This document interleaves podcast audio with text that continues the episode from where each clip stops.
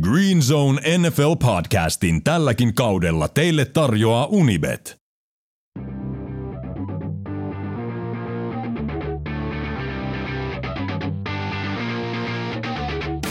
Green Zone NFL podcast.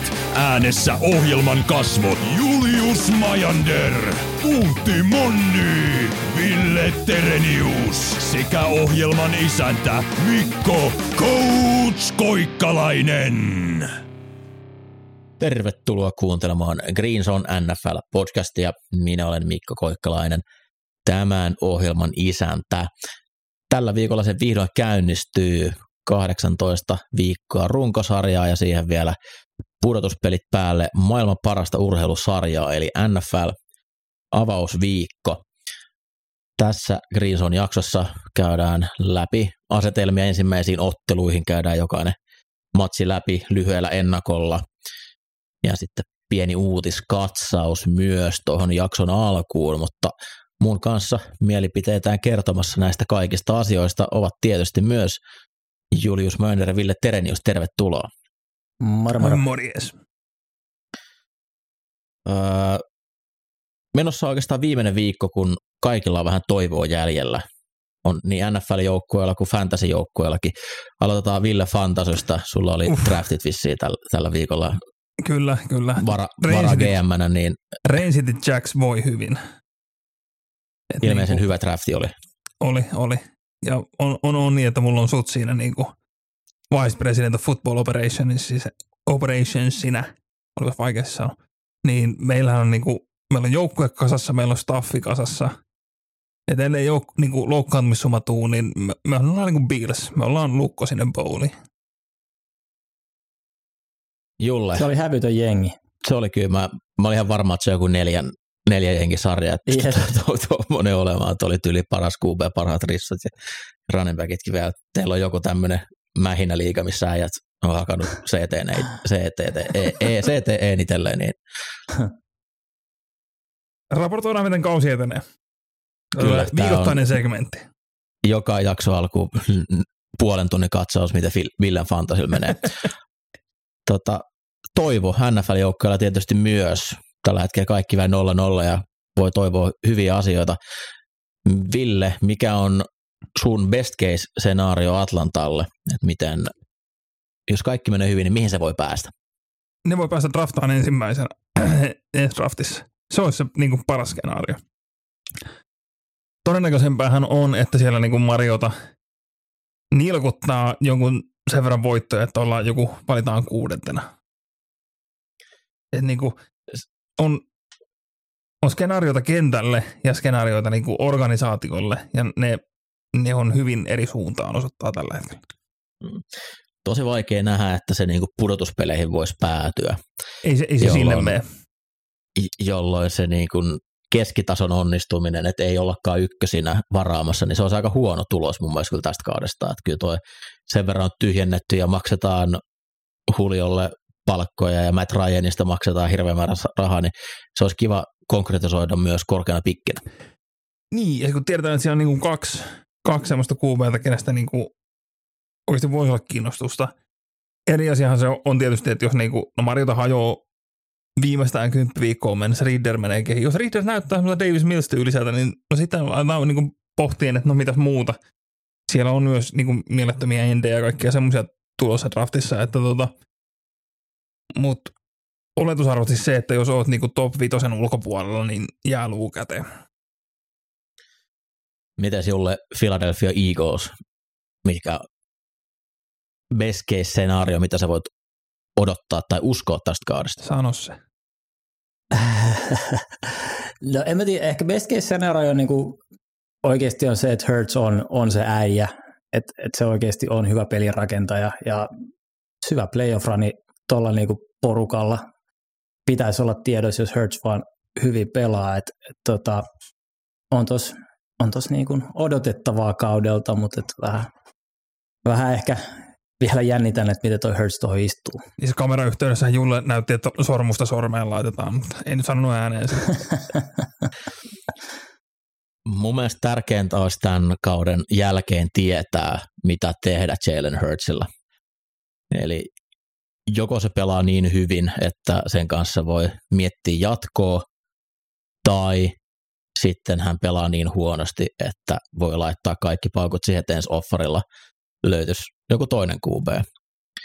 Et on aika hyvin pystynyt nuorentaa tota jengiään, niin kyllä me ollaan semmoinen varovainen toiveikas, että voisi olla niin jopa divisional-kierroksella mukana ja siitä nyt silloin periaatteessa kaikki on mahdollista, mutta kaikista tärkeintä mulle ainakin olisi, että tietää sen, että mitä, mitä meillä on Jalen Hurtsissa. että se on, jos sitä ei tiedä, niin sitten on mielenkiintoinen off-season edessä ja sitten tietysti Charger-fanina niin Justin Herbert MVP, se on se mitä tässä odotellaan. Taas sattuu ja tapahtuu. Seuraavaksi vuorossa viikon NFL-uutiset. Otetaan tosiaan nopea uutiskatsaus tähän jakson alkuun. Ja isoin juttu, mitä tässä nyt lähipäivinä, viikkoina on tullut, niin Russell Wilson teki jatkosopimuksen Denverin kanssa. Viisi vuotta lisää sopimukseen mittaa ja 242 miljoonaa dollaria on sopimuksen kokonaisarvo. Varmaa rahaa siinä oli kuitenkin heittomerkeissä ainoastaan 161 miljoonaa. Keskiarvo per vuosi, keskiarvo per vuosi 48 miljoonaa, hän on toisena Aaron Rodgersin jälkeen. Aaron taisi olla joku 51 miljoonaa toi uusimman sopimuksen keski, keskiarvo. Mutta tässä paljon oli puhetta, että niin kuin Wilson teki omistajalle palveluksen, kun hän ei lähtenyt vaatimaan sitä kokonaan varmaa sopimusta, minkä esimerkiksi joku muu pelirakentaja sai tässä tällä off-seasonilla. Niin. Mitä mieltä? Viisi, viisi vuotta, 33 vuotta ja se äijä.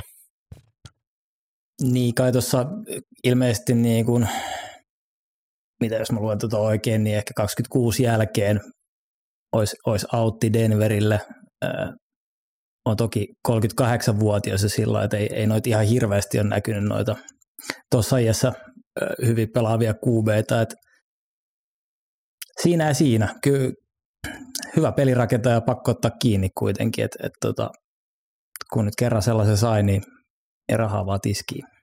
Niin, kyllähän tämä on se, että kun puhuttiin siinä kohtaa, kun se tuli se täysin taattu 230 milliä, kun se oli, että niin kuin, nyt tulee muuttuu, niin ehkä enemmän se oli vaan niin kuin yhden, yhden omistajan joukon ja yhden GMn ratkaisu. Ja se ei tullut niinkään, niinkään muokkaan tota, miten muut neuvottelee, vaan tuli, sai vaan aikaan niin kuin vihat muilta omistajilta. Että mitä helvettiä te teette? Me ei tähän lähdetä. viime vuosia jos miettii, niin Tom Brady nyt on tietysti täysin oma, oma lukunsa. Drew Brees pelasi hyvällä tasolla helposti yli 38-vuotiaaksi. Sen jälkeen tuli kyllä aika nopeasti alas. Peyton Manning taisi olla just 38, kun hänen taso lähti laskuun. Phil Rivers pelasi 39 ihan hyvällä tasolla. Et oletettavasti mä veikkaan, että tämä ei ole edes viimeinen Russell Wilsonin sopimus, että tota, jossain kohtaa – kun esimerkiksi jos Denver tarvii lisää palkkaa, niin hänen saatetaan vielä joku jatko tehdä tuo kolme kutosena, saa lisää vuosia, jolloin sitten saadaan jaettua taas tota, kokonais palkkakattotilannetta niinä, niinä vuosina, milloin toivottavasti se nousee, että cap hitti on yli 50 miljoonaa siellä sopimuksen loppupuolella. Mutta helppo, helppo päätös. Denverillä oli omistajatilanne hieman kysymysmerkkinä, eli siellä omistajasuhde vaihtui tänä, tänä kesänä ja oliko niin, että Walmartin omistus, omistajaperheestä Juuri löytyi se. sitten ka- kaveri, että siellä jo, jonnin verran on myyty rynnäkkökiväärejä kaupan kassalla, että ei, ei pitäisi olla hirveän tiukkaa tuon sopimuksen kanssa. Mennään eteenpäin. Nauhoitettiin kaksi viikkoa sitten NFCn ennakkopodcastia ja siellä puhuttiin silloin Dallasin tilanteesta, että Tyson Smith niin ei pysy yleensä ikinä ehjänä Ja siitä kun laitettiin mikit kiinni, niin meni noin neljä tuntia, kun tuli uutinen, että Smith on perse revennyt. Ja aika pahasti, ja hän tulee aikaisintaan joulukuussa takaisin. Ja tähän teki Dallasin tilanteen aika vaikeaksi. He varasivat ykköskierroksella Tyler Smithin Tulsan yliopistosta ja hyvin raakille NFL-tasolle vielä. Täkkeli on varmaan se paikka, missä hän tulee liikas pelaamaan, mutta häntä oltiin ajettu koko off-season kaardin paikalle sisään.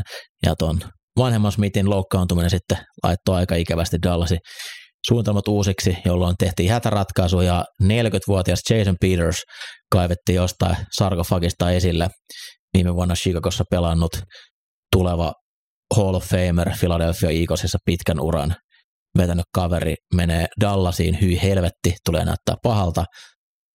Kertoi myös aika surullista tarinaa tuossa Dallasin tilanteesta, että se paras ratkaisu tässä vaiheessa on 40-vuotias Jason Peters, joka ei myöskään liiku enää ihan hirveän hyvin ja hänelläkin vaikeuksia ehjänä on ollut pysyä. Joo, ensinnäkin tulee olemaan aivan kamalaa nähdä, nähdä Cowboysia asussa, mutta niin, tilanne ei kyllä mikään kermanen tuolla Cowboysissa ole, mutta ei, ei se nyt mikään ihan täys katastrofi on. Toki vuosi lisää, lisää tota ikää, mutta et, jaa, saa nähdä. Tuo hyökkäyksen linja on kyllä aika, aika kysymysmerkki tuo Dallasin puolella. Joo, ei tämä niinku, yllätyksenähän tämä ei tullut, että näin käy. Mutta kyllä niinku, lääkkeet on, millä nyt lähdetään ongelmaa korjaan, niin varsin heikot. Olen tää todella yllättynyt, jos Piires on vielä joulukuussa ehjänä, mutta sitten sieltä, että Smitti olisi myös tulossa takaisin. Mutta olihan tästä niinku, Jerryhän on tunnetusti Arkansaan yliopiston kova boosteri. Niin hän totesi, että Jason Pierce, se oli kyllä aika kova Arkansaassa. Ja on, siitä on nyt 20 vuotta, kun se on pelannut ihan liikaakin teitä vastaan kaksi kertaa vuodessa, että niinku, onko mitään muistikuvaa, mielikuvaa, minkälaista on ollut, mutta ainakin 20 vuotta sitten se näytti hyvältä taidendina, niin totta kai Jerry, siitä uuden täkkemisen aina.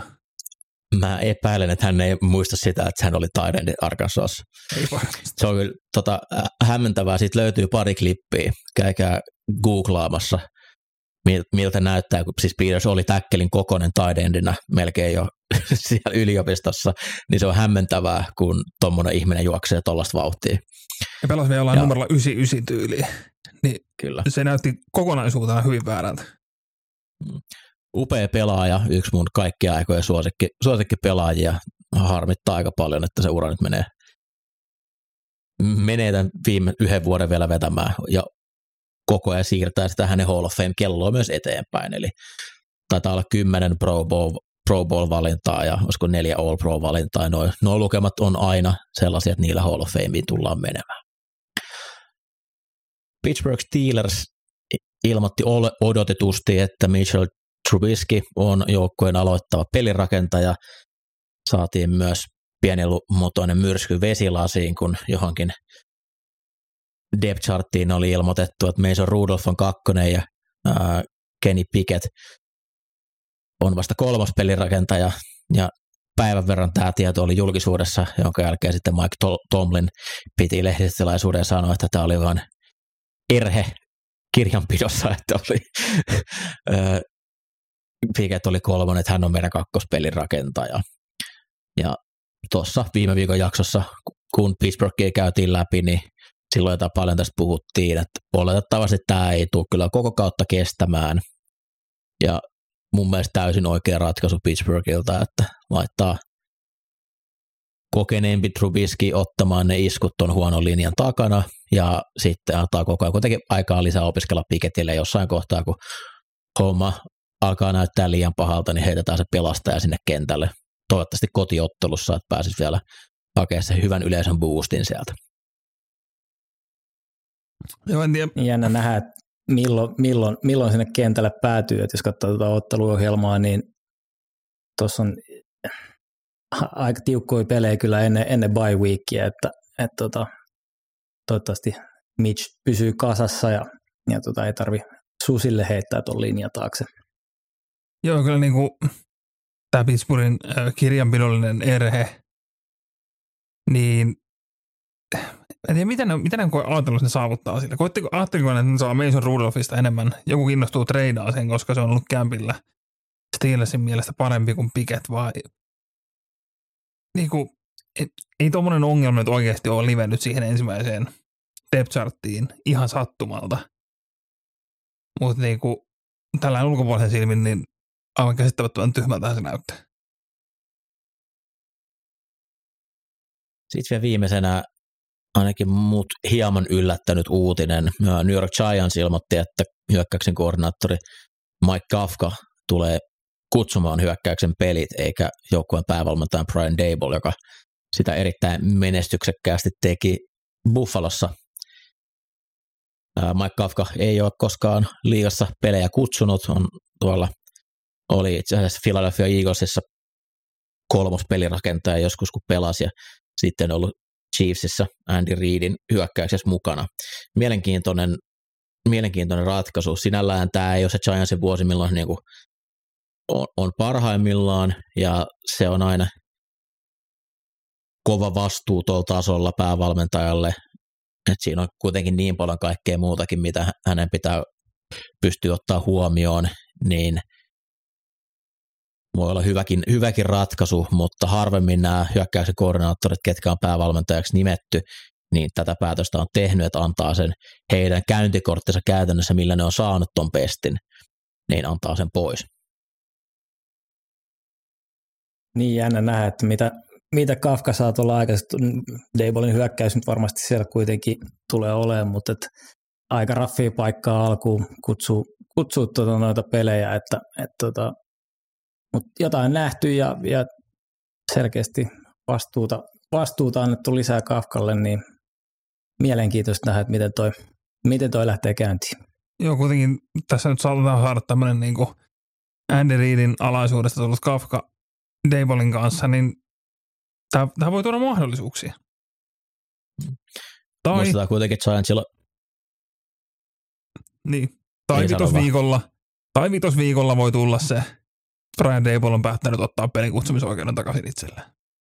Kyllä, mä mm. tähän olin tulossa, että ei välttämättä sitten koko kautta, mutta pitää kuitenkin muistaa, että Giantsilla on mahdollisuus voittaa tämä divisioona. Mä oon kuullut, että on, moni, moni on näin sanonut.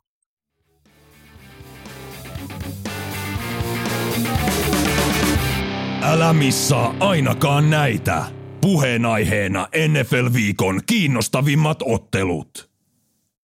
Seuraavaksi sitten tämän jakson pääasiaan, eli viikko yksi lähdetään ennakoimaan noita ensimmäisen viikon pelejä, ja kierros alkaa ja koko kausi alkaa aikamoisella herkkupalalla. Eli torstai, perjantai välisenä yönä Buffalo Bills matkustaa hallitseva Super Bowl-voittaja Los Angeles Ramsin vieraaksi. Ja tämähän nyt ei välttämättä ole mikään mahdoton, etteikö tämä nähtäisi myös kauden viimeisenä otteluna. Buffalo ja Rams on molemmat tosi suuria suosikkeja tai ihan kärkisuosikkeja koko, koko liigassa tosiaan tämä tulee torstai perjantai yönä, että voi olla, riippuu vähän milloin tätä kuuntelette, että peli on saatettu jo pelata, mutta tässä on hyvin jännät asetelmat. Mä ehkä Ramsia vähän turhaan aliarvioidaan tässä. Mun mielestä mä itse otan heidät voittamaan tämän matsin. Ja lähinnä sen takia, että toi Buffalon takakenttä tässä kauden alussa, niin on aika iso mysteeri mulle.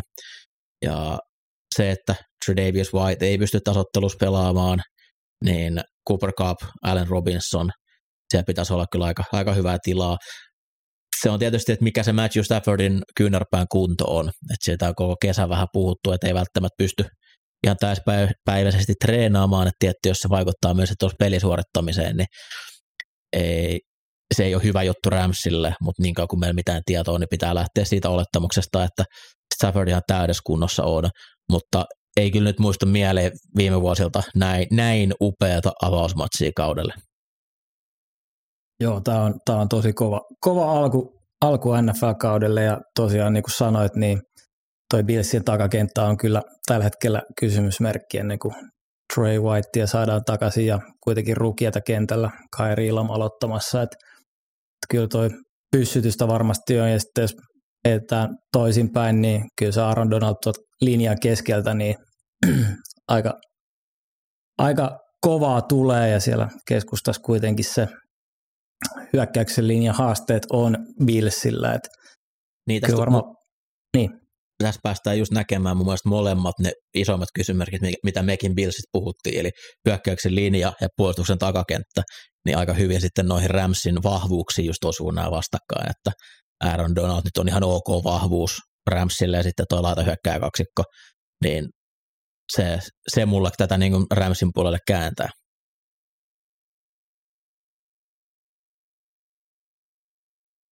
Mitäs mieltä Ville on tästä parista? Öö, mä en, mä en aio kuunnella tämmöistä Roger Saffoldin duumaamista, että siinä keskustassa jotain ongelmaa olisi. Mutta tota, kyllä siellä nyt taisi tulla juuri, että toi Wilson safety on pelaamassa toi Boyer, Boyer joo, joo. että on, on tulossa pelaamaan, mutta tota, kyllä niin kuin, kun on huonossa kunnossa oleva takakenttä ennen kuin Trey Davis White palaa, niin ei, ei se niin kuin tämän pahempaa tulikastetta tussaamaan. Et tota, nyt niin kuin ulos mitataan se, että mitä ne muut pystyy tekemään ja lähdetään katsomaan sitä loppukautta kohti. Tästä oli niin kuin, tällainen pikku veikkauksina, että tota, kun ensimmäisen viikon jälkeen voidaan sainata veteraanipelaajia, niin vestet veteraaneja, että joka on koko vuoden tili taattua, niin että tämän ottelun voittaja tulee saamaan niin sanotun sisäradan Odell Beckhamin sainaamiseen. Ja tota, jos se vielä otetaan tuohon Ramsin hyökkäykseen, niin huh, huh, huh, huh. Josh Allen tietysti tulee varmaan tekemään aika hurjia asioita myös tässä ottelussa, että kaksi viime peliä, mitä häneltä on nähty, niin oli aika, aika hyviä. En yllätys, vaikka tässä molemmat tekisi yli 30 pistettä. On yep. hieno matsi ja kyllä se on livenä herättävä katsomaan, että en, en muista milloin en, en olisi kauden avausta livenä katsonut. Siitä olisi hyvä aloittaa työpäivä seitsemän aikaa vähän etukäteen, mutta kyllä, kyllä tämä, on, tämä on päästävä kokemaan suomalaisen yleisön kanssa, että Twitterissä vaan viestiä liikkeelle, kun matsia katsotte, että mitä ajatuksia herättää.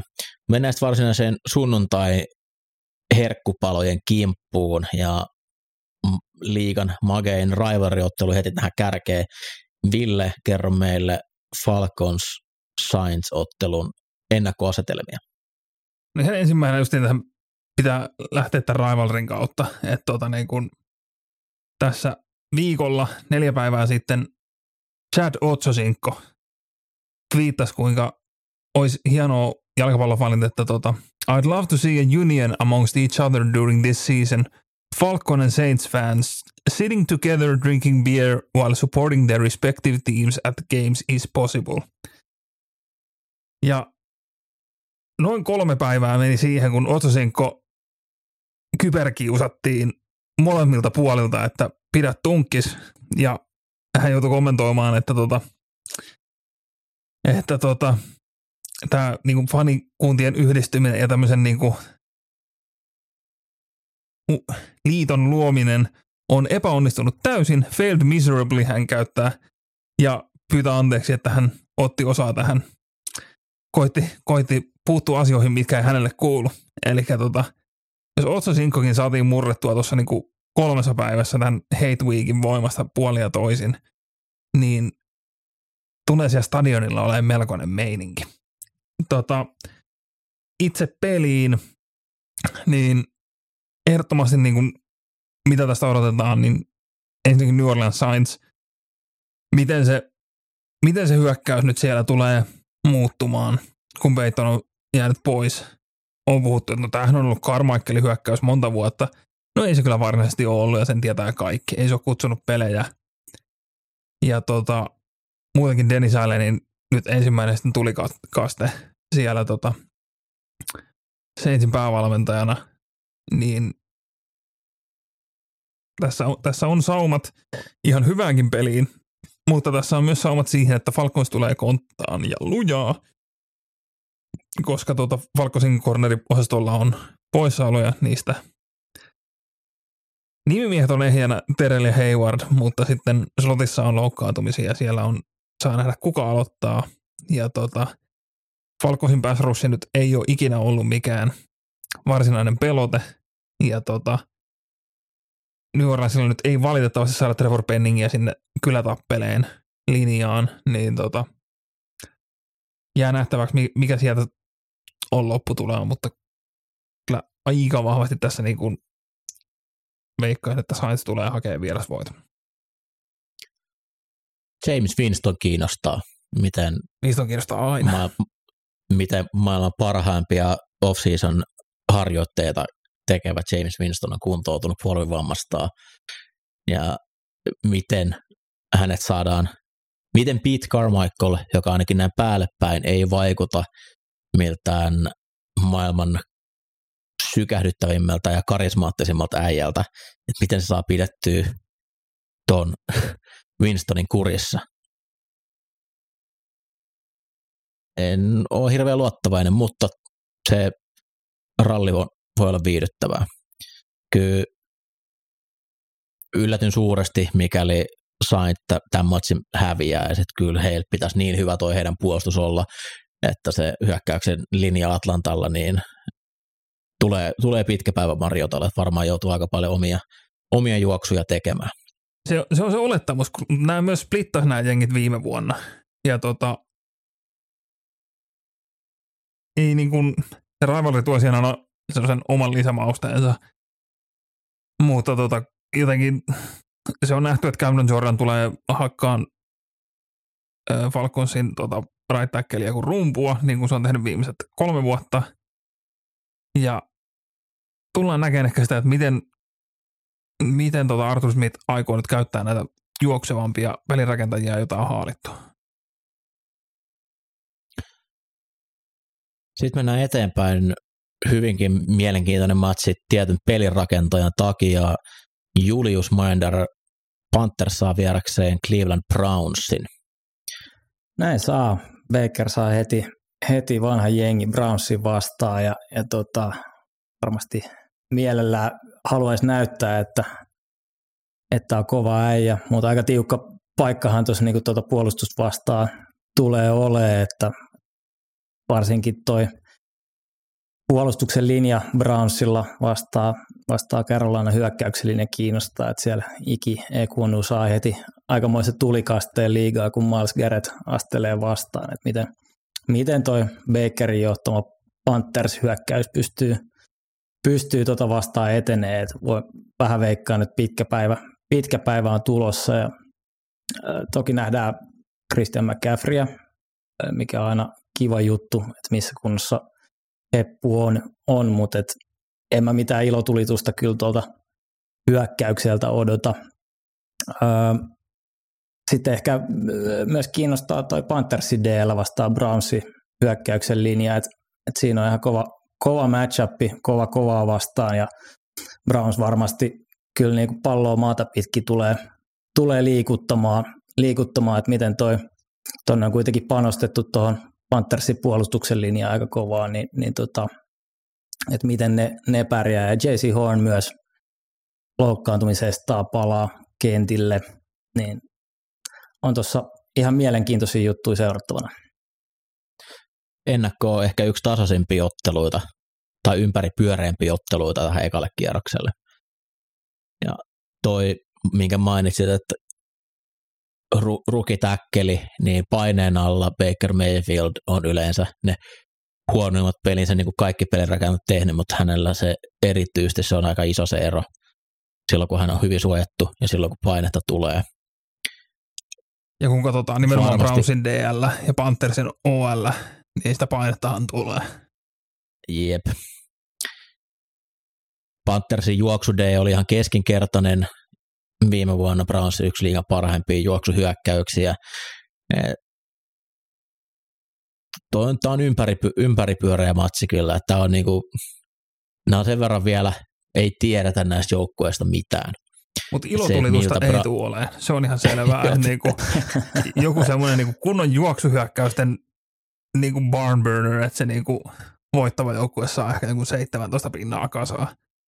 Ja sitten vaan juostaan kenttäasemaan. Niin tässä, tässä on sitä niinku oikein jalkapallon makua. Joo. Tässä jotenkin, jos niinku uuden vuoden ilotulituksiin miettii, niin tämä on ehkä semmoinen, että sataa vettä, sulla on yksi tähtisadetikku, sä sytytät sen ja sitten se sammuu siinä kun kesken kaiken, kun sataa niin paljon vettä.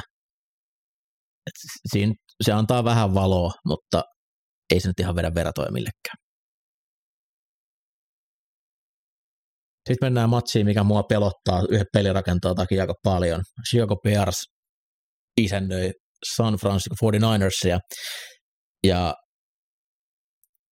Justin Fields saa kyllä laittaa jonkin, jonkinnäköiset ekstra toppaukset, että hän tulee selviä hengissä tästä ottelusta. Toi hyökkäyksen linja vastaan Nidersin puolustuksen linja, niin siinä on yksi varmaan koko kauden isoimpia mismatcheja, mitä tulee vastaan. Ja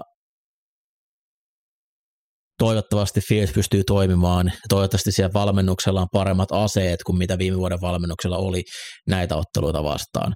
Eli pitää löytyä ratkaisut, että miten saadaan liikutettua taskua, nopeita heittoja, tarvittaessa ekstra suojausta, koska sieltä tulee koko päivä.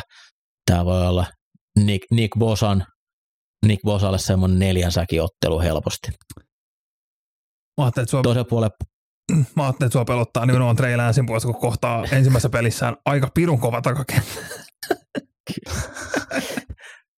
Tämä on, Tämä on Trey Lancelle siis täydellinen avausottelu. En tiedä, onko isompia paineita kenelläkään pelirakentaa suoriutuu. Jimmy Garoppolo jatkaa nyt tuossa joukkueessa, hänen sopimustaan pienennettiin. Hän, hän tulee olemaan backup QB Ninersille. Se koko joukkue tuntuu rakastavan Jimmyä, niin jos lähtee huonosti eteenpäin Chicago vastaan, niin mä odotan sitä, kun TV-kamerat hakee peräkkään kuviin Kyle Shanahanin ja sitten luurit päässä istuvan Jimmy Garappolon. Tästä semmoinen joku 250 jardia heittäen, 50 jardia juosten, yhteensä neljä TDtä, niin antaisi vähän kivaa itseluottamusta treille. Ja kyllä pitäisi tulla, eli toi, toi takakenttä, mikä Bearsilla on tuonne kentälle heittää, niin pitäisi olla kyllä aika, aika otollinen siihen, että uh, Debo, Samuel, Brandon Ayuk, George Kittle tulee tekemään valtavaa tuhoa. Ja juoksuhyökkäys, Kyle tulee kokkaamaan siihen sellaiset, että Mitchell, Mitchell tulee varmasti menee reilusti yli sadan jaarin. Että kyllä tässä niin ihmeitä, ihmeitä, pitää tapahtua, mikäli Bears pystyy millään tasolla roikkuun mukana.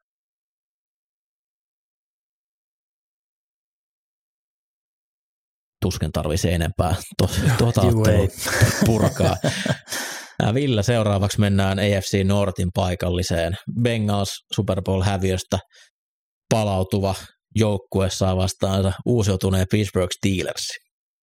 Niin, no, ensin äsken pääsit tuosta Mitchellin jardien tekemisestä, niin jatketaan samalla linjalla. Eli niin kuin Mitch Trubisky nyt päästään niin katsomaan se, että minkä verran siitä Steelersin hyökkäyksen huonoudesta ja yleisestä tehottomuudesta on johtunut sieltä OCM, että Kanadan pelikutsuista, ja minkä verran se oli sitä, että kun penillä ei oikeasti ole enää kättä jäljellä. Eli Steelers linja on ongelmallinen, niin kuin on jaksettu jauhaa miljoonaan kertaa, niin pystyykö Mitch suoriutumaan vai onko se Steelers hyökkäys edelleen yhtä aleminen kuin se nyt on ollut kaksi vuotta? Ja sitten taas toisella puolella Bengalsilla, niin mun, siis tämä ottanut mielenkiintoinen nimenomaan hyökkäyksissä, niin Steelersillä on todella kova boksi. Ja vastaan tuodaan nyt Bengalsin uudistunut OL, niin ensimmäinen siitä, miten he onnistuu pitämään pokettia puhtaana. Pystyykö Burrow operoimaan ihan miten haluaa siellä vai onko siellä vielä jotain ongelmia sen linjan kanssa, mitä ehkä sitä sinjää kauden myötä, mutta niin kuin ensituntuma siihen, että tota, onko niistä OL-ongelmista nyt päästy suurimmaksi osaksi ohi vai onko se vielä työn alla? Mun Tuo mielestä kyllä. on ikävä paikka Bengalsille pelata Steelersia vastaan ekalla kierroksella. Viime vuonna Buffalo vastaan Steelers laittoi heidän puolustuksen linjalla täysin niskalenkkiin. Ja vielä tuossa alkukaudesta varmasti linja vähän hakee sitä, että miten, miten kaikki stunttien poiminnat, kombot menee, niin itse en haluaisi Bengalsina pelata näin hyvää DL vastaan kauden ekaa. Ei missään nimessä. Kyllä varmasti Burrowta tullaan siinä mielessä myös suojelemaan, että on tuossa aikamoinen mismatchi kyllä niin kuin laitohyökkäät vastaan, vastaan Steelersin takakenttää, että, että todennäköisesti pallo aika äkkiä ilmaan ja, ja tota, lähdetään vaan ha- hakemaan sitä tuntumaa tuohon kauteen hyökkäyksen kanssa. Et, et tota, Mutta joo, toi on kyllä jännä nähdä, että miten, miten toi OL pärjää. Trubiskista puolestaan Bengalsi mun mielestä oli aika aliarvostettu puolustus, erityisesti loppukauden osalta. Se on tasainen, siellä ei ihan hirveän suuria heikkouksia ole, niin ei, ei tule helppoa ton liikuttaminen, mutta Steelersillä on kyllä hyvin mielenkiintoinen rissukolmikko, aivan, aivan kärkipäätä tässä liikassa.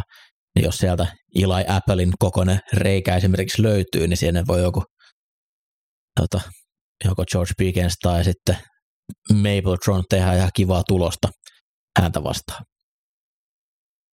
Kyllä, kyllä. Mua kiinnostaa myös nähdä äh, Cincinnatin puolustuksen, niin tämä rukie äh, Dax Hill, se sopii aika kivasti tuonne tuota, tuohon poppooseen, niin, niin tota, jännä matsi kyllä.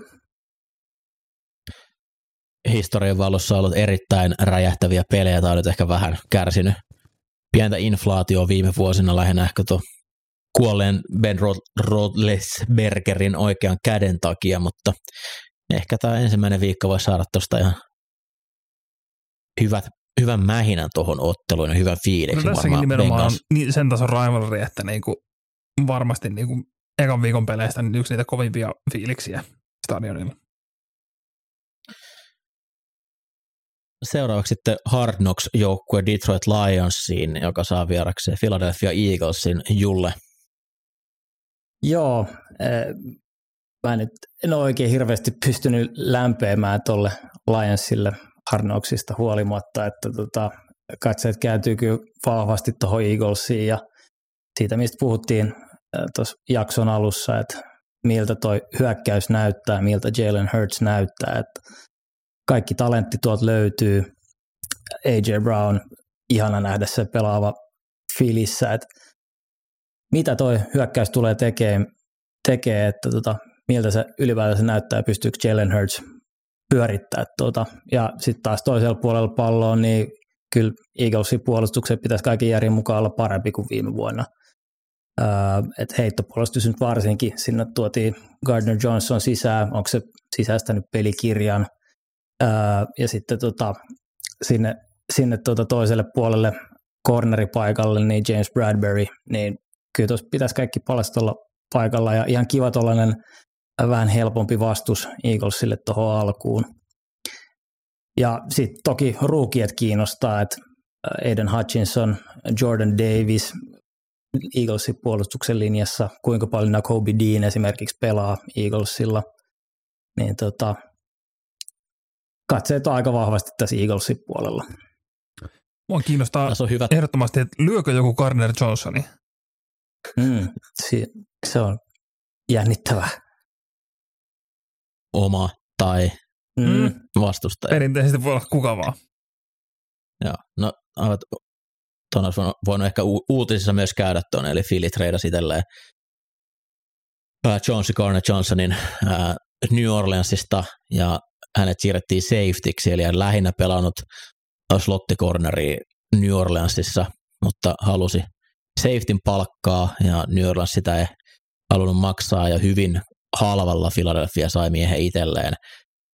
viikossa safetyn paikkaa ei kyllä pitäisi mistään, mistään puolustuksesta pystyä oppimaan, että siinä on niin paljon kaikkia tsekkejä, mitä pitää osata, että voi olla vielä, että ei välttämättä ihan kaikki snappeja pysty pelaamaan. Tässä on hyvät taistot linjojen kesken. Eli Detroitin DL on ehkä nousemassa hyväksi, mitä tuo Aiden Hutchinson pystyy siihen lisää tuomaan, mutta sitten jos miettii Philin DL vastaan Lionsin OL, mun mielestä Lionsilla on mahdollisuuksia olla yksi liigan parhaimpia hyökkäyksen linjoja, ja aika paljon on Philly panostanut omaan, omaan fronttiinsa. Siellä Hazard Redick uutena pelaajana kiinnostaa mua tosi paljon, eli Jonathan Gannon, joka on Philadelphian puolustuksen koordinaattori, niin se oli maailman helpointa hyökätä Philadelphia vastaan viime kaudella. Eli istuttiin syvällä, tarvittiin lyhyttä heittoa koko ajan, jolloin linjalla ei ole mitään mahdollisuuksia päästä käsiksi. Et muuttuuko se millään tasolla ja mitä sitten, jos päästään kunnolla, kunnolla antaa painetta, niin miten Redick ja sitten Sweat toisella puolella, niin miten, miten pärjää tota hyökkäyksen linjaa vastaan, koska se on mun mielestä selkeästi Detroitin paras osa-alue. Joukkue kohtas viime vuodella, niin Philadelphia taisi vasta joku 250 yardia siinä ottelussa. Ja toi, miten Detroit haluaa puolustaa, niin siellä on aika usein kohtuu kevyt boksi. Miles Sandersilla on takareisi hajalla, eli Iikasen paras keskusyökkäjä. Todennäköisesti en usko, että pelaa tässä ottelussa, kun ei ole harjoitellut kuukauteen miten juoksupeli lähtee ilman häntä, häntä kulkemaan, mutta tämä on myös Jalen Hurtsille semmoinen takakenttä, ketä vastaan pitää tulla tulosta. Eli tuolla on hyvin huonoja kulopuolustajia, niin Devonta Smith, A.J. Brown, pitäisi, pitäisi olla aika paljon jaardia kyllä luvassa. Ja mikäli Philadelphia haluaa olla hyvä joukkue, niin kyllä tämä ottelu pitää pystyä voittamaan. Ja mun mielestä silleen, että tämä ei saa olla mikään nail biter. Että kyllä, kyllä pitää olla semmoinen hal- va- vakuuttava voitto mun mielestä. Ja Lionsin OL, niin Vaitaihan on nyt sivussa neljä viikkoa. Eli sielläkin Joo. nyt pikkusen suflataan.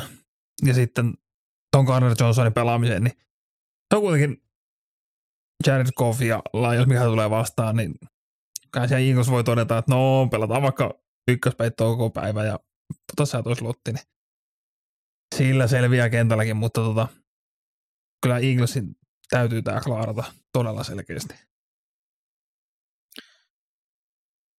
Mennään AFC etelä lohkoa seuraavaksi ja Texans isännöi Indianapolis Coltsia. Ja Colts lähtee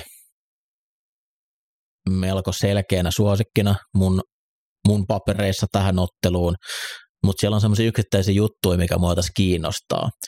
Eli miten hyvin Colt saa painetta on ensimmäinen asia. Eli siellä on hyökkäyksen linja, joka oikea puoli on aika haavoittuvainen, niin miten Pay ja niin Kakue tarvittaessa, jos menee toiselle puolelle sitten DeForest Wagner siinä keskellä, niin pitäisi kyllä pystyä Davis Millsille antaa paljon painetta, että Gus Bradley tuskin tulee hirveästi blitzaamaan. Ja sitten taas puolestaan toisen puolen palloa, niin miten Coltsin vasen täkkeli Matt Pryor kestää.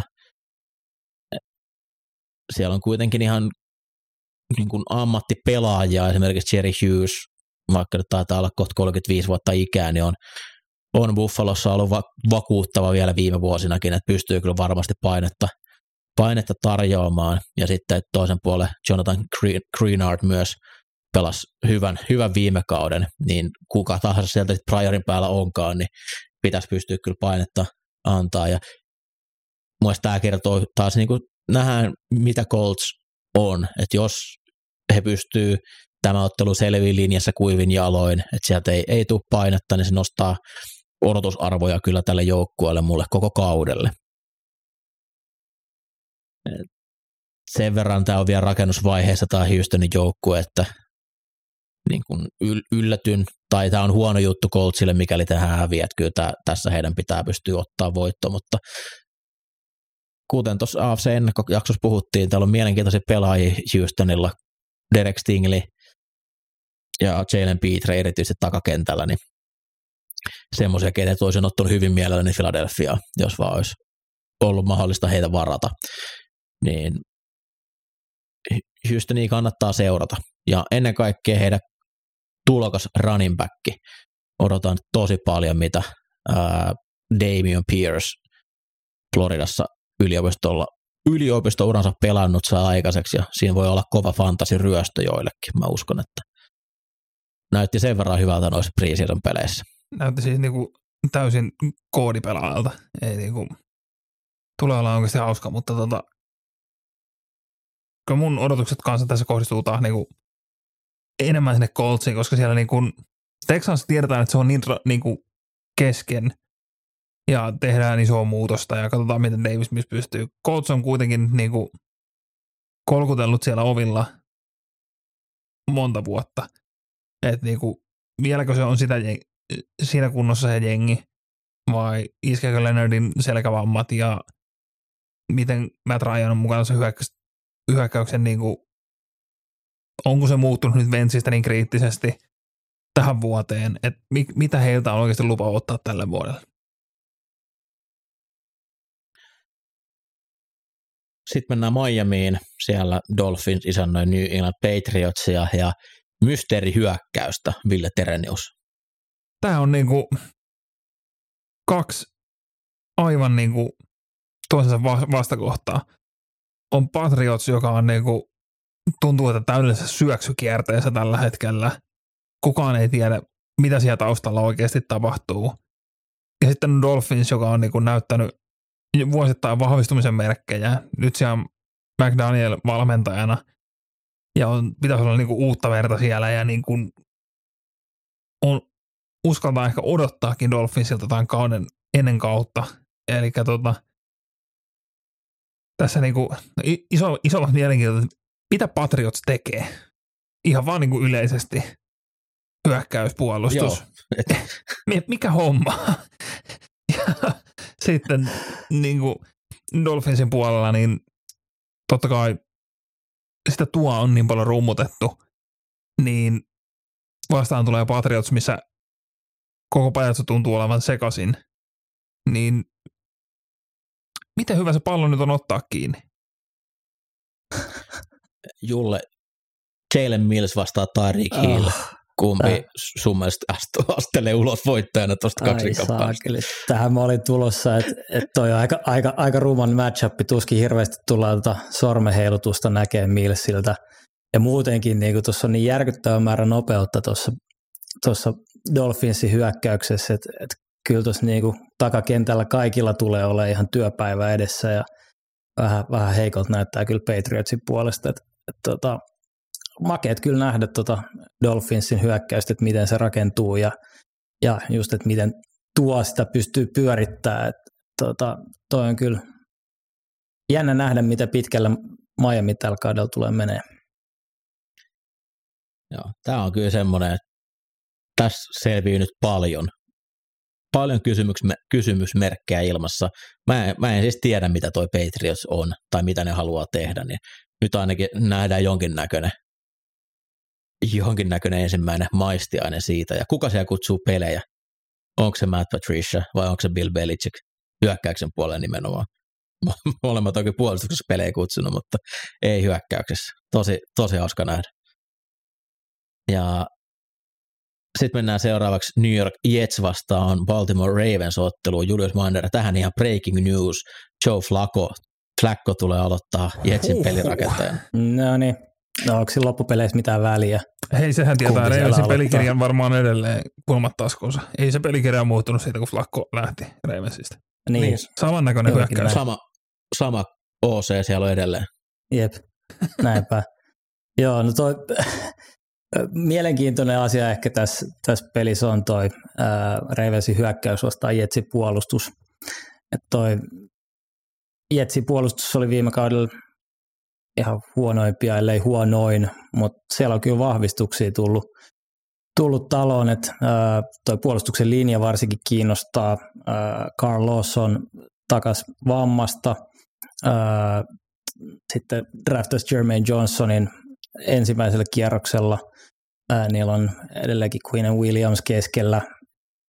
Toi on, toi on makea, makea kokonaisuus. Sitten takakenttäkin on vahvistunut, että siellä ää, Sauce Gardner tullut vahvistaa corneriksi ja Jordan Whitehead tuotiin Bucksista, että ää, miten, miten tota toi linja esimerkiksi pärjää. Mä veikkaan, että Baltimore hyvin juoksupainotteisesti tulee, etenee. Mä en oikein luota noihin laitahyökkäjiin ja tuolla on kyllä nyt niin kuin Jetsis palasia, palasia, jolla pystyy pysäyttämään, mutta et riittääkö se, kun sitten taas heittää ympäri, ympäri että kun Jets hyökkää, niin, niin saako nyt yhtään mitään aika, aikaiseksi? Siis Baltimore tekee kaksi piksiksi siitä Niin, kyllä, että toi takakenttä on taas ehjä, että pitkä päivä tulos kyllä tuolle Jetsin heittohyökkäykselle.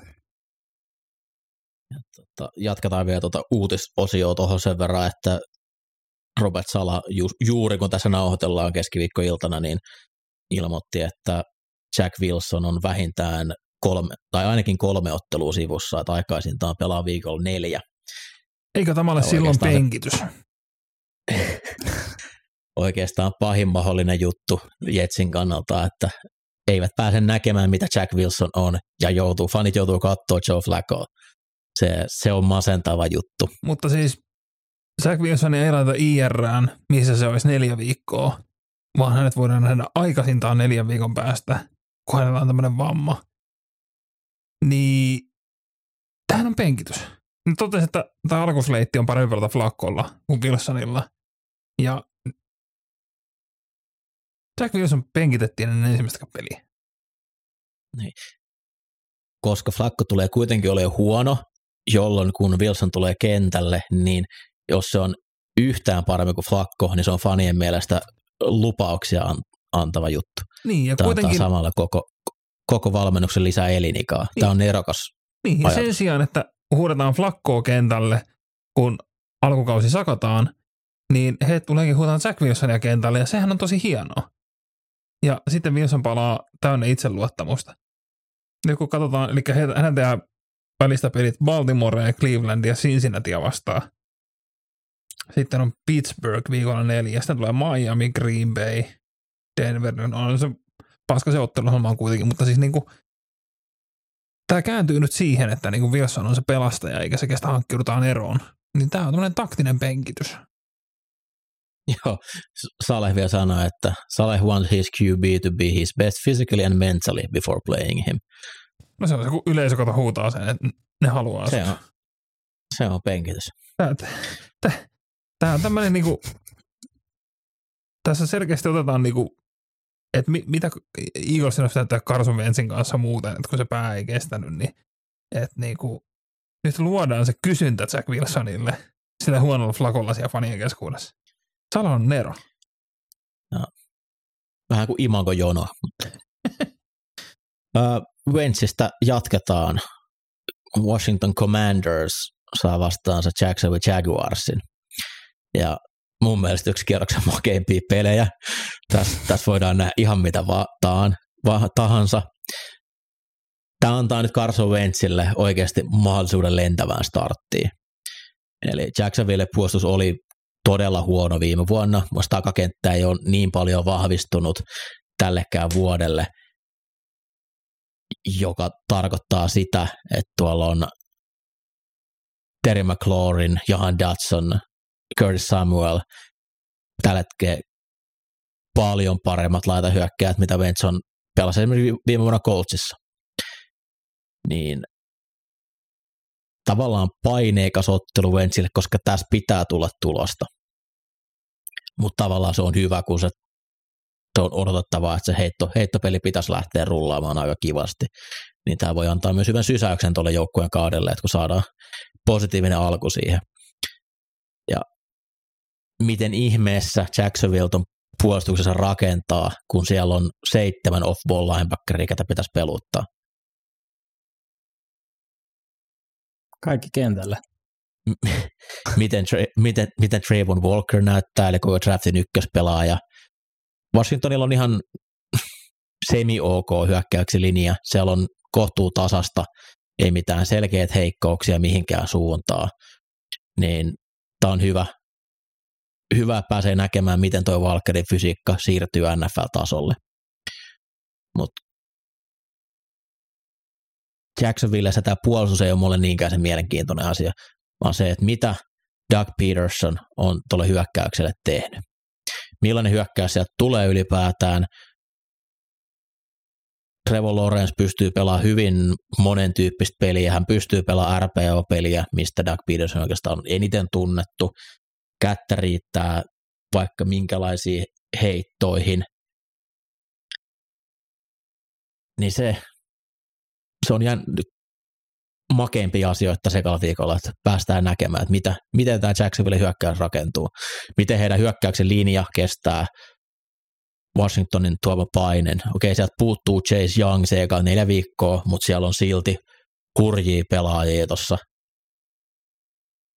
Washingtonin puolustuksen linjassa. Ää, Sweat, Monte Sweat, pieni pettymys viime kaudella, mutta Jonathan Allen siinä linjan keskellä, niin aivan liikan parhaita parhaita keskuslinjapuolustajia. Ja kyllä siellä kiire tulee tuolla Jackson hyökkäyksen linjalle. Travis Etien runningbackin paikalla viime kaus pilalle loukkaantumisten takia. Ja toi on aika huono mun mielestä toi Washingtonin tukimieskerros, eli jos häntä halutaan esimerkiksi heittopelissä juoksuttaa kuvia, kuvia heittoa vastaanottamaan, niin siellä pitäisi olla kyllä hyviä matchappeja Lorenzelle. Tämä on Jacksonvillen ensimmäinen askel kohti vakavasti otettavaa NFL-jengiä, mitä ne ei viime kaudella ollut kertaakaan. Tässä kun ne pystyy näyttämään sitä, että ollaan menty oikeasti eteenpäin, pystytään pelaamaan niin kuin NFLs pitää pelata. Me ei olla enää Urban Meyerin roskasakki, niin Jacks voittaa tämä ottelu se on nyt Commanders kuitenkin vastassa, että niinku, vaikka se on ensimmäinen askel, niin ei Itellä nyt vielä, ei anneta liikaa hämätä tämän. Mutta tota, on, on molemmille jengeille niinku, tämä on Jaguars-fani ja Commanders-fani molempien niinku papereissa, että niinku, hei, toi on semmoinen niinku easy peli, otetaan voitto tuosta ja katsotaan mitä tapahtuu. Niin jos tämä repee pahasti suuntaan tai toiseen, niin ei lupaa hyvää. siinä oli sunnuntain kello kahdeksan pelit. Sitten siirrytään tuohon 23-25 ikkunaan ja ehkä niin kuin mitään sanomatta Mikä serkkupala se siellä on? huh, huh.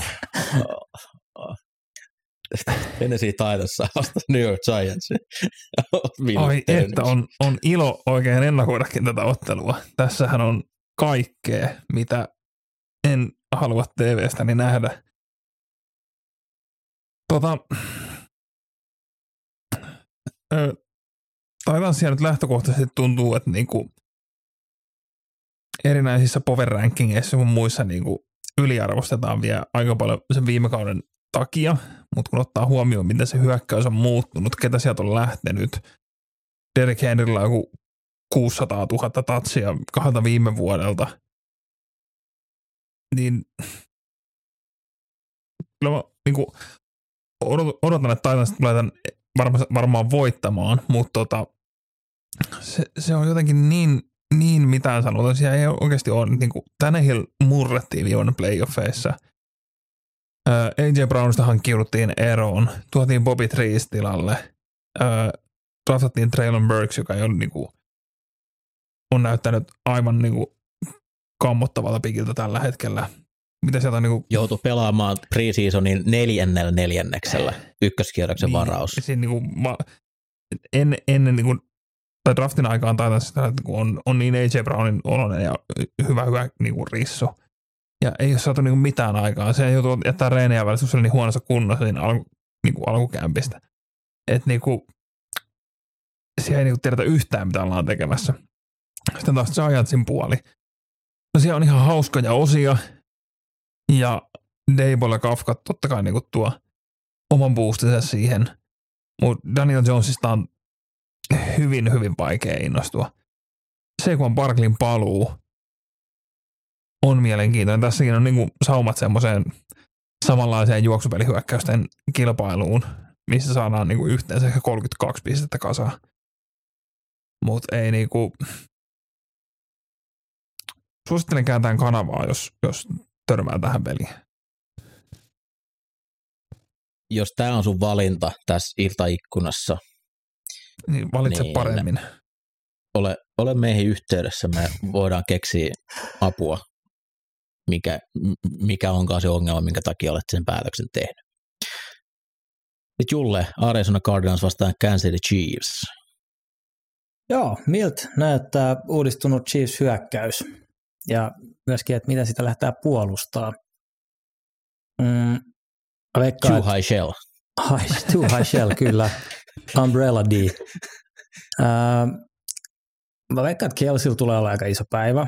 Kuka siellä Cardinalsilla keskustas, keskustas tota Kelsiä vartioi. Et No nehän on varannut näitä täydellisiä Kelsen puolustajia kaksi kappaletta. Justin Simmons ja mikä tämä toinen on, oli? se oli tämä Collins, Zaven Collins. Joo, Joo. Ei nyt oikein, oikein vakuuta. Zaven oli ihan sellainen, yeah, ihan fine, mutta Simons ei, ei kyllä ole lähtenyt. Äh, Tää, tosta Cardinalsista on tosi vaikea, vaikea niin kuin innostua, että tota, onko niiden hyökkäys esimerkiksi muuttunut yhtään, että Kingsburyn systeemi ei ole kyllä yhtään vakuuttanut, äh, Hopkins poissa. Hollywood, Hollywood Brown voi olla ihan nätti lisä, mutta mutta niinku jotain uutta ton, ton niin Cardinalsin pitää, pitää keksiä. Et ei, ei, ei, ihan jotenkin lähde, lähde niitten, niitten, ni- niistä syttyminen. Et Skyler on makea, mutta ei se nyt ihan kaikkea itse pysty tekemään. Et, vähän tällainen väsynyt jengi. Mm. Chiefsin puolustuksessa niin kiinnostaa se takakenttä. Mitä safety, safety on uusiutunut, thank God – mutta siellä on Trent McDuffie aloittamassa. Ää, miten se takakenttä pystyy, nyt ei ole mikään maailman paras vastustaja, mutta kuitenkin sen kunto kiinnostaa. Ja George Karlaftis näytti melkoisen kivalta tuossa preseasonilla, niin miten se tuo lisää tuohon linjaan, niin nämä on kiinnostavia asioita Chiefsistä.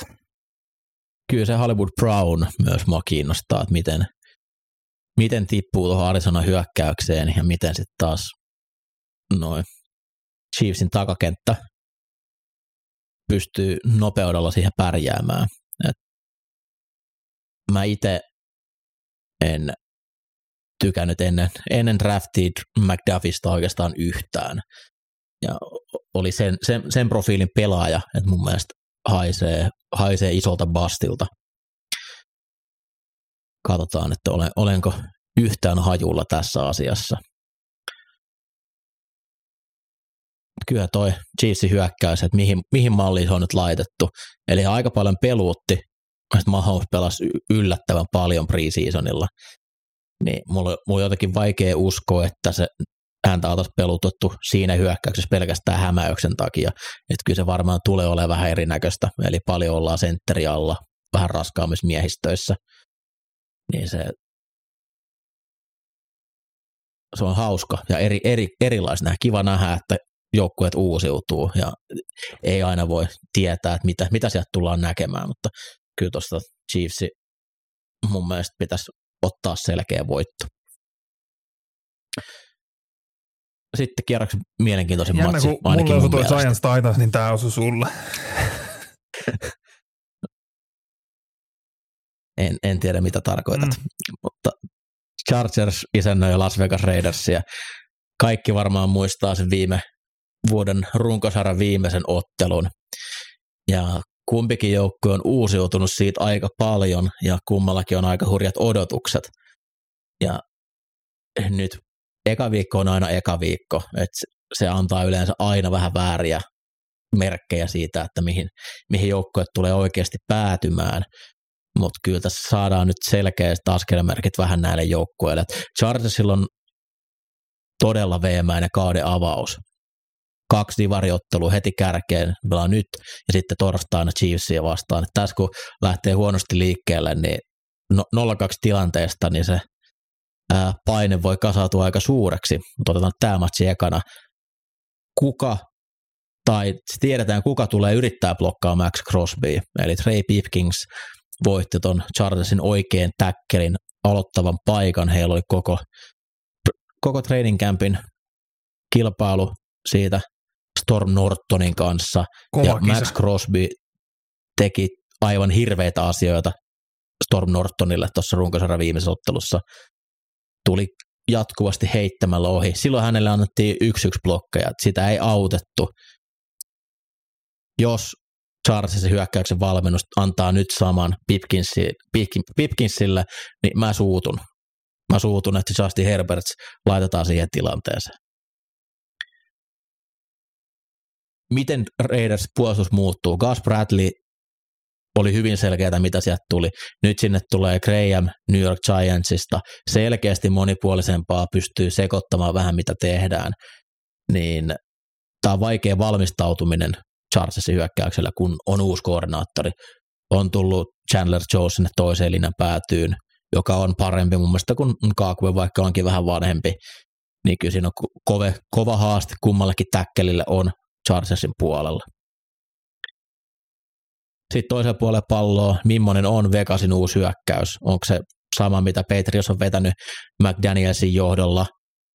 Onko se kombo, kombo jostain muusta?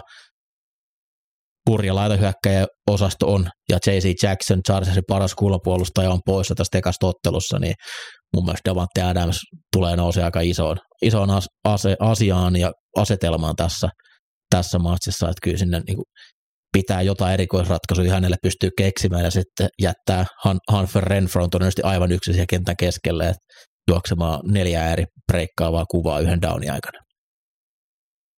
Ja sitten miten Charlesin nämä panostukset puolustuksen puolella, Khalil Mack, Joseph Day etunenässä, niin juoksupuolustus onko parempaa ja sitten tuleeko tasaisemmin painetta, kun nyt ei ole pelkästään Joey Bosa antamassa sitä. Kierroksen paras peli. On kyllä, ja tosi tasainen kyllä tämä ennakkoasetelma, että mä jopa niin kun antaisin ihan snadin edun tässä Raidersille. Aha. Mitä täällä taas puhutaan? Jullaus herä.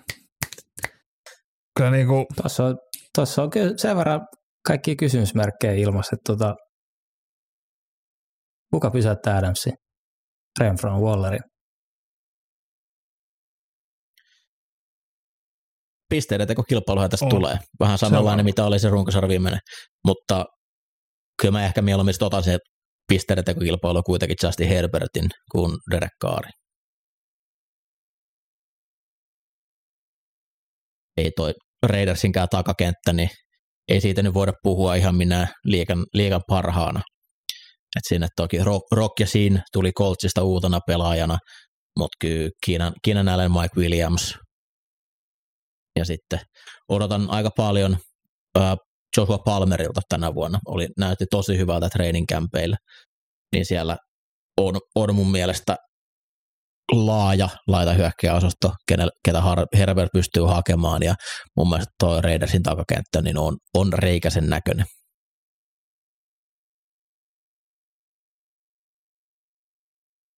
Mutta Julle on sitä mieltä, että Raiders voittaa ja Ville varmaan Chargers. Chargersiin. Su, sun, su, sun Super Bowl mm, se pick. menee Eaglesin kanssa sinne. Ty- mitä paljon tykkäät, kun mä aina kun mä sanon tämän?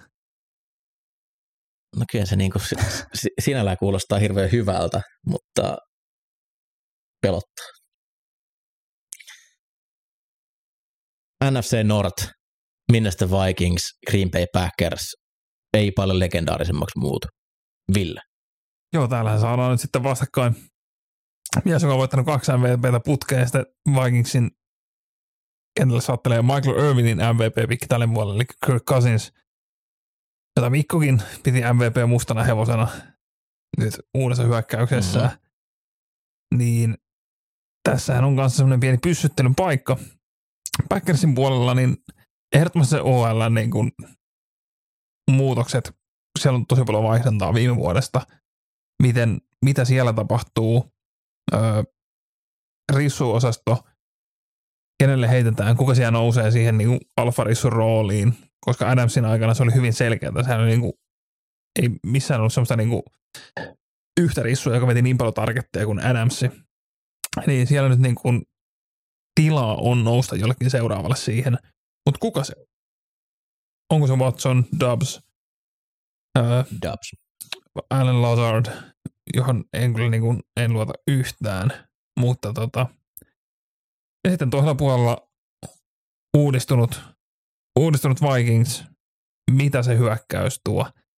Justin Jeffersoni siinä hyökkäyksessä ja Kirk tietenkin, niin siellä niinku, miten, miten sitä lähdetään muuttaan ja sitten kun vastassa on paperilla ihan saatanan kova Packersin puolustus, niin millä, millä he lähtee tätä puolustamaan? Ainakin preseason perusteella niin hyvin tarkka Kyle Shanahan, Sean McVay hyökkäyskopio on, on Minnesotassa tänä vuonna, eli täysin samoja, sa, samoja pelejä, mitä nämä, jätkät on vetänyt menestyksekkäästi monta vuotta, joten näitä vastaavia hyökkäyksiä alkaa olla aika monta. Siellä on Packersilla ihan vastaava myös, myös kentällä, että siinä pitäisi ainakin tietää, miten sitä puolustetaan tai tietää, että miten hyökkäys ei halua, että sitä vastaan pelataan. Packersin hyökkäyksen linja, Baktiaari, käytännössä kaksi vuotta ollut sivussa. Parhaimmillaan ehjänä ollessaan ei parempaa blokkaavaa tai heittoblokkaavaa täkkeliä ole kenelläkään. Mutta nyt, jos tässä sattuisi käymään niin, että kun pelaa ja heti loukkaantus, niin se olisi aikamoinen isku kyllä kokonaisuudessaan tuohon Packersiin, koska hyökkäys on menettänyt sen verran laitahyökkäjän osaamista. Mä uskon edelleen, että Roger pystyy olemaan MVP pystyy olemaan aivan loistava, kunhan vaan hyökkäyksen linja on myös hyvä. Mutta jos on kysymysmerkkejä sekä blokkaamisessa että vapaaksi pääsemisessä, niin silloin tulee vaikeaa. Mutta enemmän odotan kyllä tuota Vikings hyökkäys vastaa Packers puolustus. Siinä on kaksi eliittiyksikköä mahdollisesti vastakkain. Oletko Julla seurannut yhtään Romeo Dubsia preseasonilla?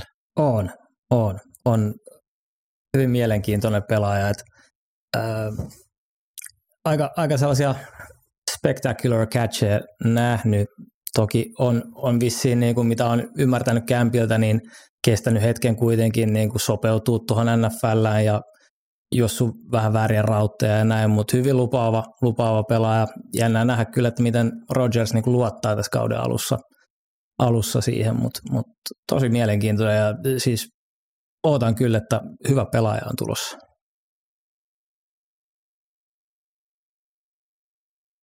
Sitten Sunday Night Football.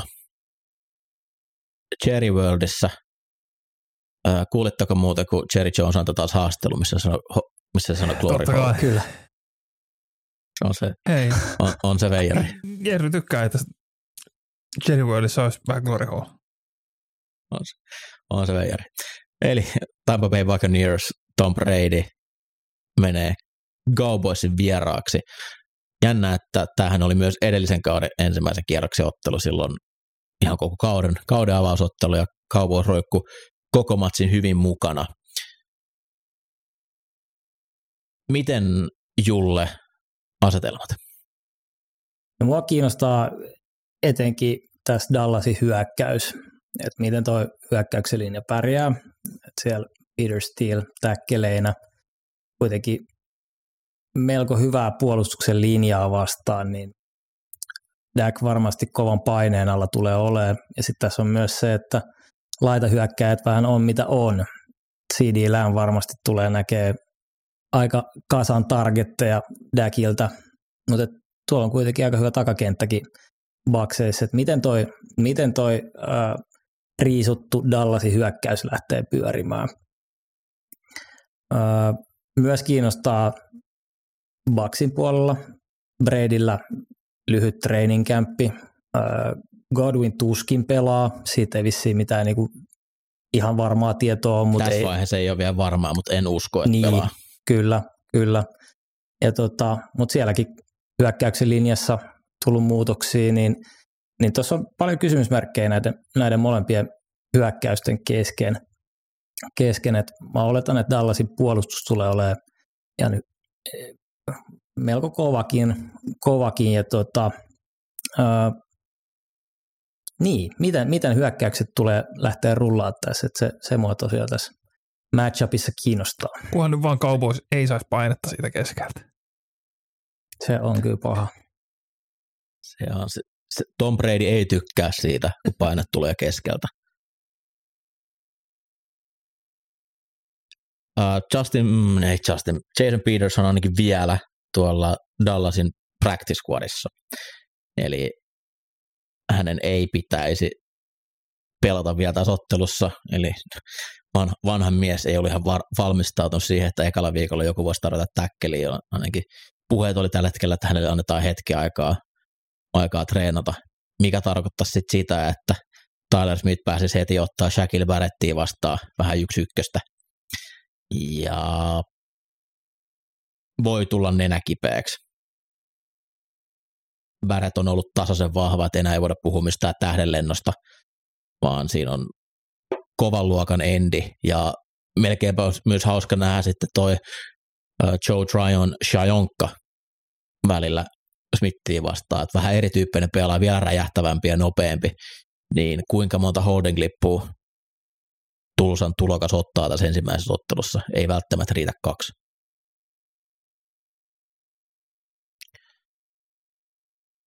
Miten Dallasin laitahyökkäjät pääsee vapaaksi, laadukas takakenttä, eli CD Lamb on nyt se ainoa kova nimi tällä hetkellä aika paljon paineita on lyöty Ruki Jalen Tolbertin harteille. Ruki kolmoskierroksen pikit nyt ihan hirveästi en itse laittaisi odotuksia siihen suhteen. Tämä tuoksuu mun nenään vähän semmoiselta Tampa Bayn kasvojen pesulta, eli kun nyt vähän kyseenalaistetaan tällä hetkellä, että onko se hyökkäyksen linja riittävän hyvä ja miten, miten Brady ja näin, Dallasin puolustus eli kuitenkin niin paljon niistä pallon, pallon riistoilla.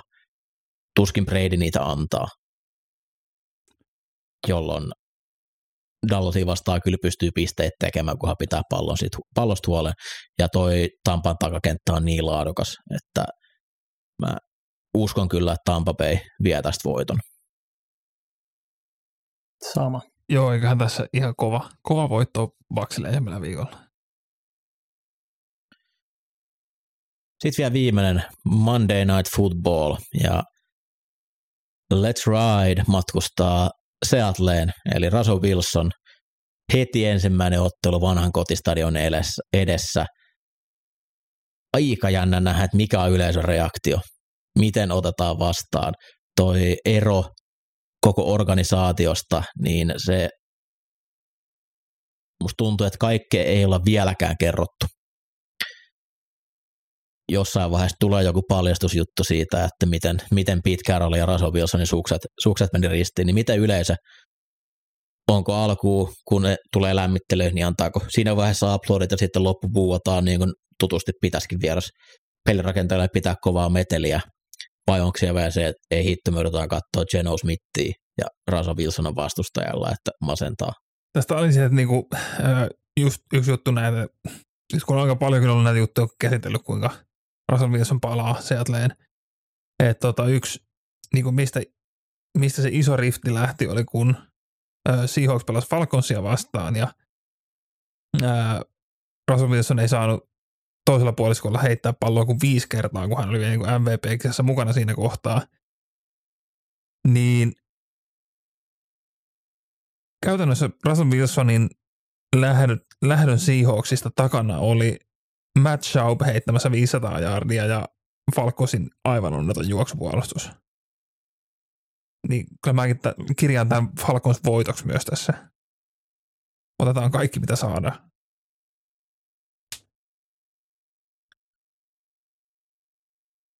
Seattle on mielestäni aika mielenkiintoinen puolustus. Uh, safety kaksikkoon on laitettu paljon rahaa. Ihan kallein. Adams ei osaa Adams ei osaa peittää, mutta se on aika hyvä blitzaamaan. Pass on kalliita, se on NFL niin kuin yleisesti tiedossa. Se on, mun mielestä Sidney Jones koko ajan parantanut ja sitten Artie Burns toisella puolella, niin miten he pysyvät noissa Denverin laitahyökkäjissä ja miten ylipäätään tuo Denverin hyökkäys nyt rakentuu, että mikä se on se, mikä, mihin Russell Wilson on halunnut, että se menee. Onko se, onko se pelkkää kokkaamista, halutaanko juosta, siellä on kuitenkin uh, Javonte Williams viime vuonna vauhdikkaasti liikaa tullut backi, hyökkäyksi linja on ihan ok, niin se avaisi sitten ehkä sitä play action peliä, vai onko se niinku, onko tämä semmoinen, että Russell Wilson on mennyt maanantaina, kun gameplan alettu rakentaa, että hei, te tiedätte, mitä tämä peli mulle merkkaa, mä tässä pelissä pitää tulla 400 yardia 5 TD. Kyllä tässä on tällaisen kokkauksen on. tuntuma tässä pelissä. Kärry on jo ilmassa. Nyt kokataan. Gino Smith, ne. Tämä on aika lievästi ilmastu. Tämä on surullisimpia training camp battleja, mitä nyt tulee mieleen, että uh, Drew Locke ja Smith kamppailu ihan, ihan viime, viimeisille viivoille asti, että kumpi, kumpi saa starttaa. No, Geno Smith se voitti, Luck taisi olla kipeänäkin jossain vaiheessa, niin se vei varmaan häneltä mahdollisuuksia, mutta siellä on uudet täkkelit, erityisesti vasen täkkeli ykköskierroksen varaus Cross. Cross kiinnostaa, miten pelaa, mutta toisellakin puolella täkkelinä on, on, on tulokas, ja Randy Gregor ja Bradley Chubb nyt on ainakin nimellisesti kovia, kovia russaajia, että kyllä sieltä voi olla painetta Xenonkin puu tulossa, niin tuo takakenttä nyt pitäisi pystyä parhaiten melkein matchaamaan, mitä tai parempaa takakenttää hirveän monella ei ole, jolla DK Metcalf ja Tyler Loketti, niin ei, ei pääse ihan hirveän vapaasti sit juoksemaan. Oikeastaan niin kyllä Denver on niin paljon laadukkaampi joukkue, että tämä pitäisi olla heille, heille siellä voitto, että eniten kiinnostaa just se, että miten, miten toi Russell Wilson otetaan vastaan tuolla joukkueessa ja, tai stadionilla ja sitten, että mi, miten, miten paljon Russell Wilson on, on ylimääräistä tässä ottelussa, että sitä näytön paikkaa pitkä rollille, että te teette virheen, kun ette tehnyt joukkueesta ja hyökkäyksestä semmoista, mitä mä halusin. Näin. Siinä on kaikki ykköskierroksen ottelut läpikäytynä. Ää, tosiaan kyllä toi mulle toi Chargers Raiders matsi nousee parhaimpana. Ja sitten tietysti tuo torstai avausottelu. Tiedä vielä sitä Giants Titansia. Se, se, se, se, se, on, on kova Se on kyllä lähellä siinä, mutta näin. Me palataan asiaan jälleen torstaina tutusti, eli sitten päästään purkamaan vähän jo ekaa kierrosta, mitä nähtiin, ja ennen kaikkea tärkeää, että kun on nähty nämä joukkueet, niin seuraavien pelien ennakoiminen on paljon kivempaa, kun ei tarvitse koko ajan kysyä vaan kysymyksiä, vaan ne on vähän nähtykin näitä, näiltä joukkueilta, että mitä, mitä he tänä vuonna mahdollisesti suorittaa. Kiitos Julius. Kiitos Mikko. Kiitos Ville. Kiitos. Ja kiitos kuulijat. Muistakaa Spotify, Apple Podcastit, käykää tilaamassa Green Zone NFL podcast feedi, niin saatte uudet jaksot aina ensimmäisenä. Tarvittaessa vielä hälytyksenkin avulla saatte tiedon aina kun heti kun uusi jakso on ilmestynyt, mutta torstaisin siellä puolen päivän tienoilla se uusi jakso aina kuunneltavissa on. Mun puolesta kanssa paljon kiitoksia tässä vaiheessa ja oikein mahtavaa NFL-avausviikonloppua kaikille. Moi moi! Se on moro. Morjes.